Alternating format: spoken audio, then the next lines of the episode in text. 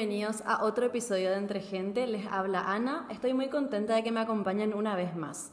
En este episodio vamos a debatir sobre todo tipo de cosas, sobre límites entre amigos, religión y otras historias muy random que sacamos de lo más profundo de Reddit. Hoy me acompaña mi amiga y colega Juliana Freding. Juli, ¿cómo estás? Hola Ana, ¿cómo estás? Estoy re feliz de estar acá contigo otra vez. Bueno, Juli, si no hay problema y no tenés más nada que decir, podemos empezar con las historias. Métela nomás, vamos. Estábamos comentando un poquito y ya Juli nos tiró una pequeña anécdota, así que... Bueno, la primera historia dice así. Somos amigas, pero me mandó sus nudes. Solo somos amigas, pero ella me mandó sus nudes. Soy mujer, hace un tiempo mi amiga me gusta. Ella lo sabe y desde eso, cuando estamos entre las dos, se comporta muy cariñosa. Ella tiene novio desde hace rato y es hetero. Pero hace rato me mandó sus nudes y no sé qué pensar sobre eso. Ella me los ofreció y no sé el por qué. Fueron 2 veces las que ella me mandó, sin que yo le pida. Nunca hemos hablado sobre esas fotos, es cosa del momento, ya que luego de acabar de hablar, nunca se toca el tema. Y no entiendo qué me quiere dar a entender con eso. Para mí puede ser 3 cosas. ¿Quiere experimentar?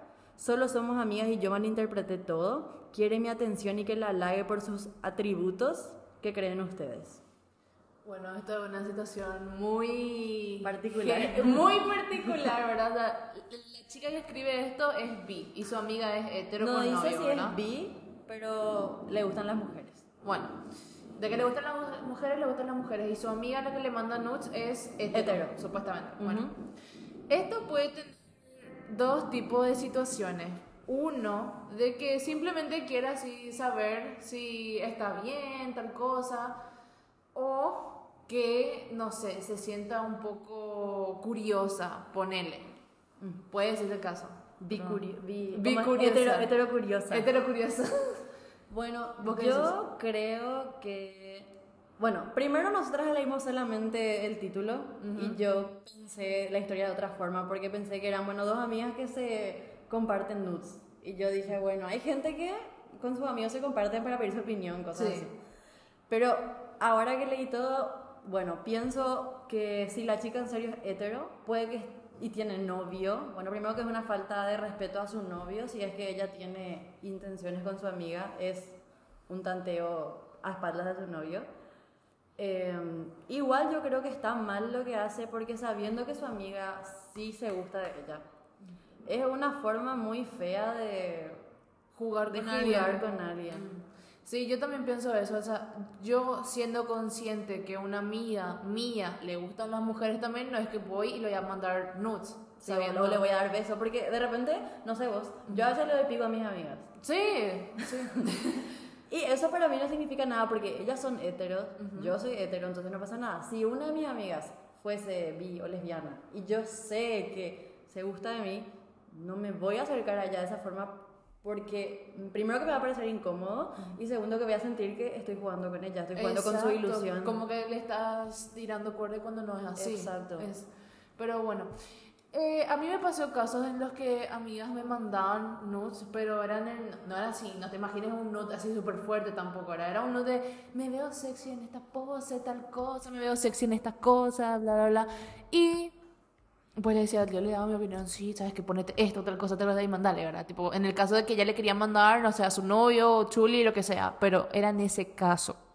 Este caso es muy particular, no se especificó si su amiga le mandaba así para saber cosas, para que le diese consejos, no se especificó nada, pero sí es raro ya que su amiga le gustan las mujeres. Claro, pero sí dice que...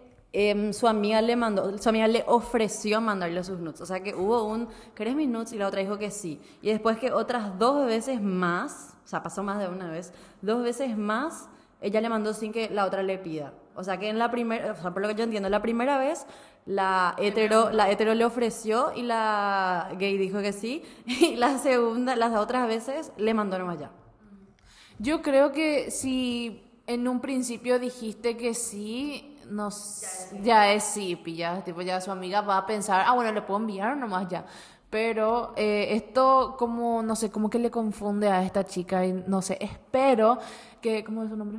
No dice. No dice, bueno, espero, chica anónima, que encuentres, no sé, que tipo le hables a tu amiga, porque al final la comunicación es la llave, como dicen, y no sé, decirle, cha, esta cosa, pienso esto, tal cosa, y te abrís. O sea.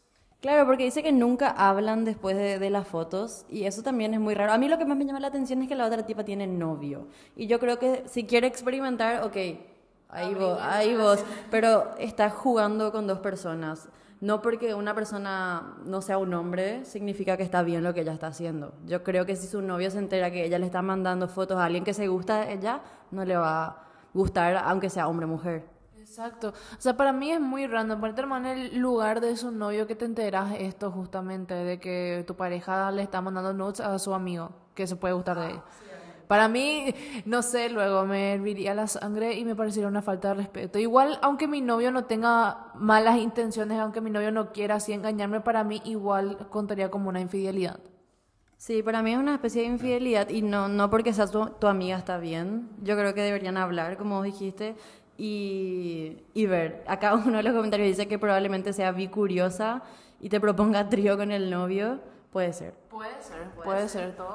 Pero yo creo que tiene que conversar con su amiga y ver qué es lo que está pasando, porque juega con sus ilusiones. Es raro, es una situación rara. Toma más contexto. Bueno, vamos a pasar entonces a la segunda historia. Dice, tengo 23 años y me siento que he fracasado por ser virgen. Yo... O sea, contexto, no soy más virgen, pero solamente lo he hecho una vez en toda mi vida, así que me siento un poco virgen en ese aspecto. Yo. Seguí nomás.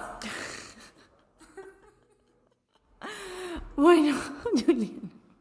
Bueno, dice, en 23 años de mi vida nunca he tenido relaciones con nadie, ni nunca he querido a nadie en un sentido romántico.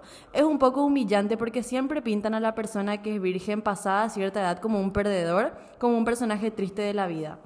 Y es esa visión la que me hace sentirme tan mal, a pesar de que en otros ámbitos me vaya bien, en el sentido de que tengo un buen grupo de amigos, una buena familia. Este año empecé la residencia de cirugía torácica, tengo buen físico y no me considero feo, normal la verdad.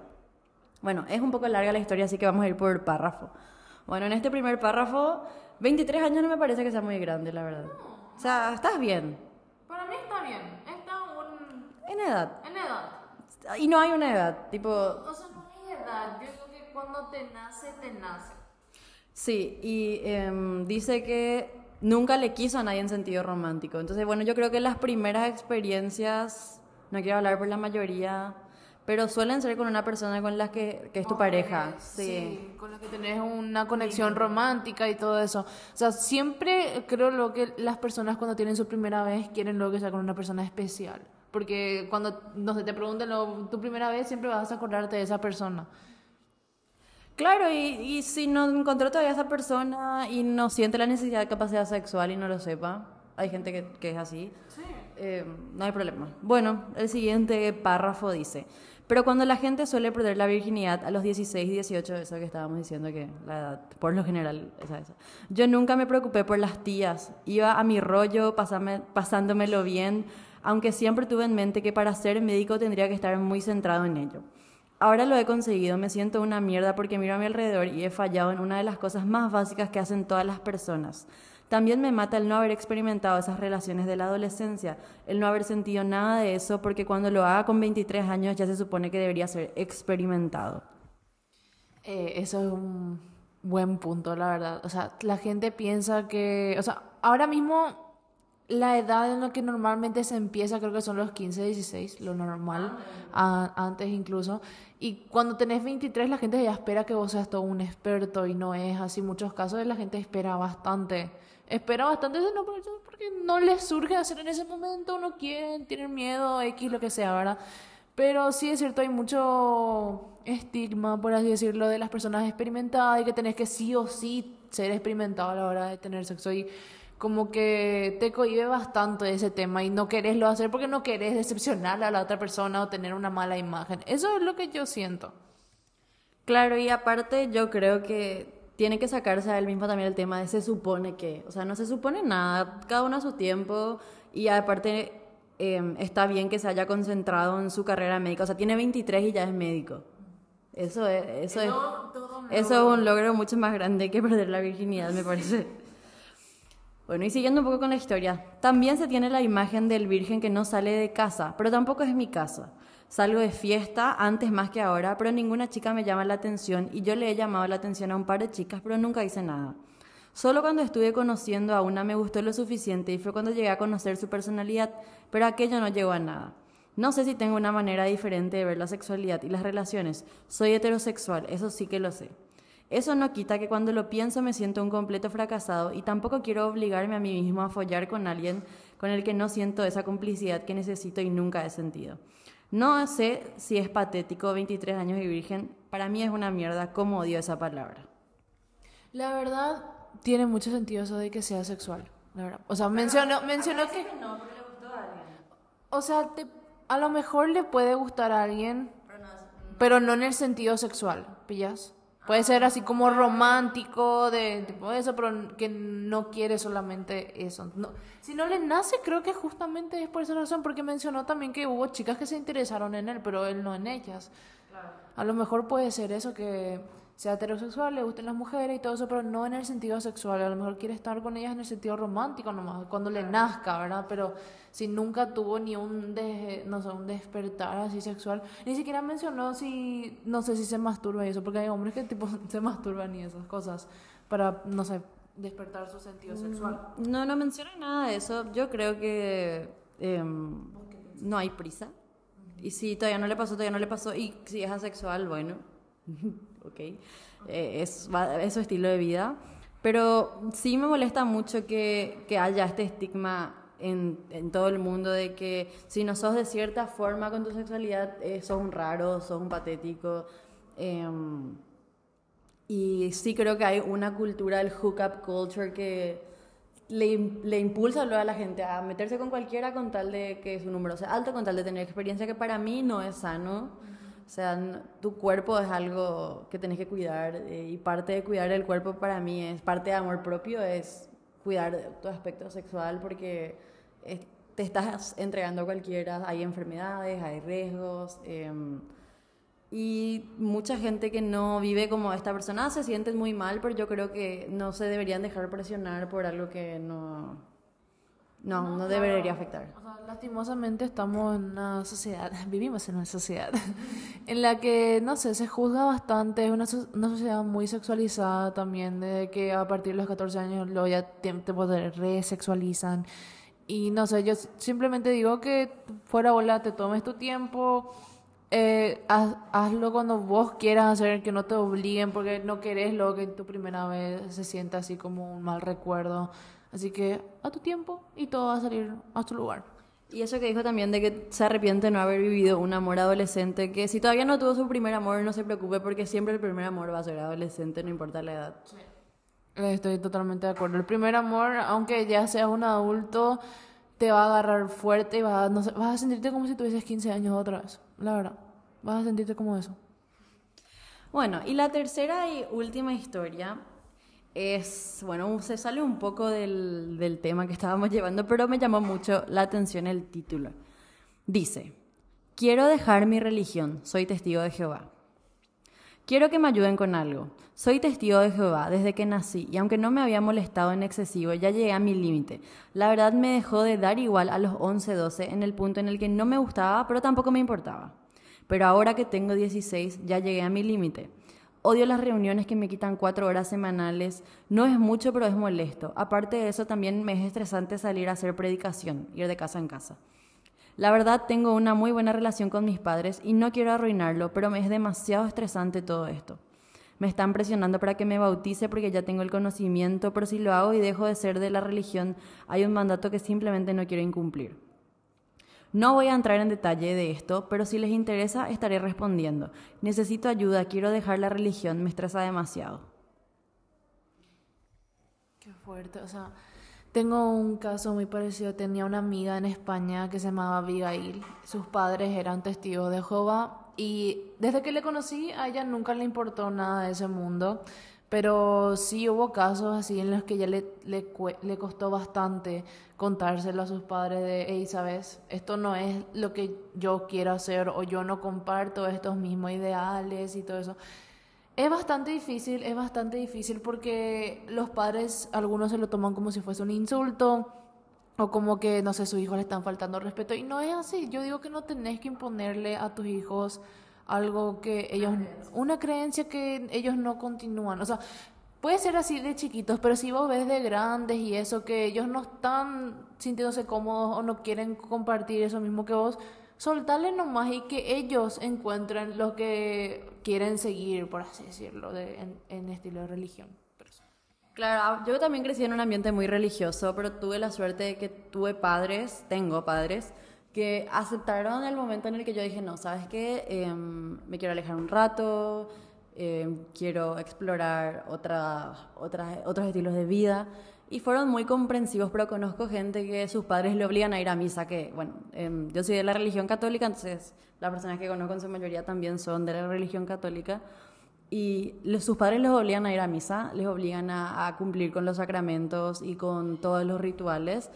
Para mí, cuando te obligan a seguir una fe, directamente es no válido, porque nada que hagas obligado vas a hacer con amor.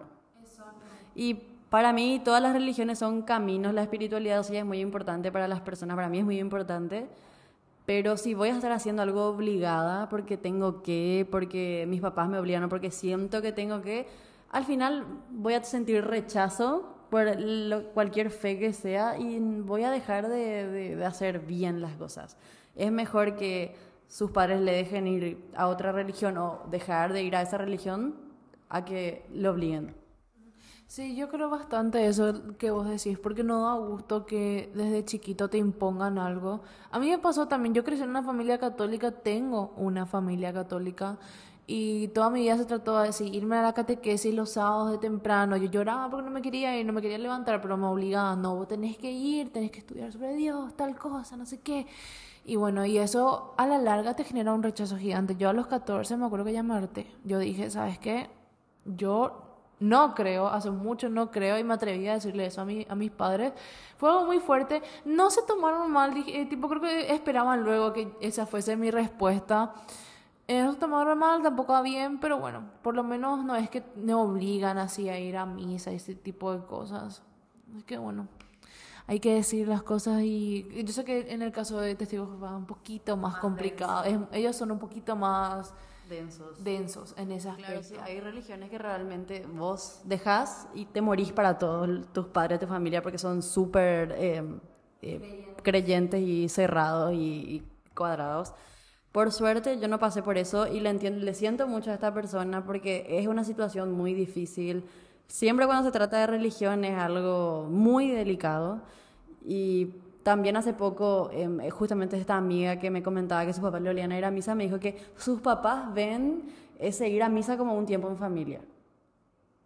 Tipo, esa es una hora en la semana que están como familia, juntos, rezando, meditando, ¿verdad? Y yo creo que muchas familias ven eso, y muchas madres o padres, cuando sus hijos se alejan de las religiones, como que le están rechazando a ellos, están rechazando lo que ellos les trataron de inculcar. Sí, pero sabes también, eso es como valores de nuestro país otra vez al día, tipo los domingos sí o sí la familia paraguaya debe irse a misa, sí o sí. No, pero lo que yo te digo es que cuando vos dejás la religión, tus papás no es que sienten que le estás dejando a la religión, sienten que le estás rechazando a ellos. Sí. Pero justamente por eso te digo que es como lo que hacen normalmente las familias. Viste que los domingos luego son así, cosas de que se tiene que estar en familia, la mayoría de veces, tipo. La mayoría de familias paraguayas, por ejemplo, temprano domingo, misa, mediodía, asado. Eso es lo típico en la familia. Y si vos no querés irte a misa, eso mismo decir, los papás sienten como rechazo hacia ellos, se enojan, se ofenden, te tratan mal y... Bueno, yo creo que es una situación en la que vos, dependiendo del tipo de relación que tengas con tu papá, hables de X forma con ellos, ¿verdad? Si tenés una muy buena relación, decile así como cualquier conversación normal. Y, mamá o papá, me siento de esta forma, por favor no se tomen a mal, es que simplemente no es el camino que yo quiero seguir. no significa que no les quiero, bla, bla, bla, eso, X. Lo importante es dejar en claro cómo vos te sentís y que no le vas a abandonar a ellos, porque también es cierto eso que dijo Ana, que pueden sentir ese tipo de rechazo. Así que yo recomiendo hacer esas dos cosas. Súper, esas fueron todas las historias que teníamos para hoy. Muchas gracias a todos los que nos acompañaron hasta acá. Y gracias, Julie, por estar conmigo en este episodio y por compartirnos tus opiniones. Espero que pronto vuelvas a estar con nosotros en Entre Gente. A mí me encanta estar acá. Gracias. Chau, chau, y nos escuchamos la próxima. Muchas gracias por escuchar este episodio. Si te gustó y te gustaría escuchar más, seguinos en Spotify, Apple Podcast o Stitcher. Si querés enterarte de las novedades sobre el podcast, puedes encontrarnos en Instagram y TikTok como @EntreGentePodcast. Muchas gracias. Thank you.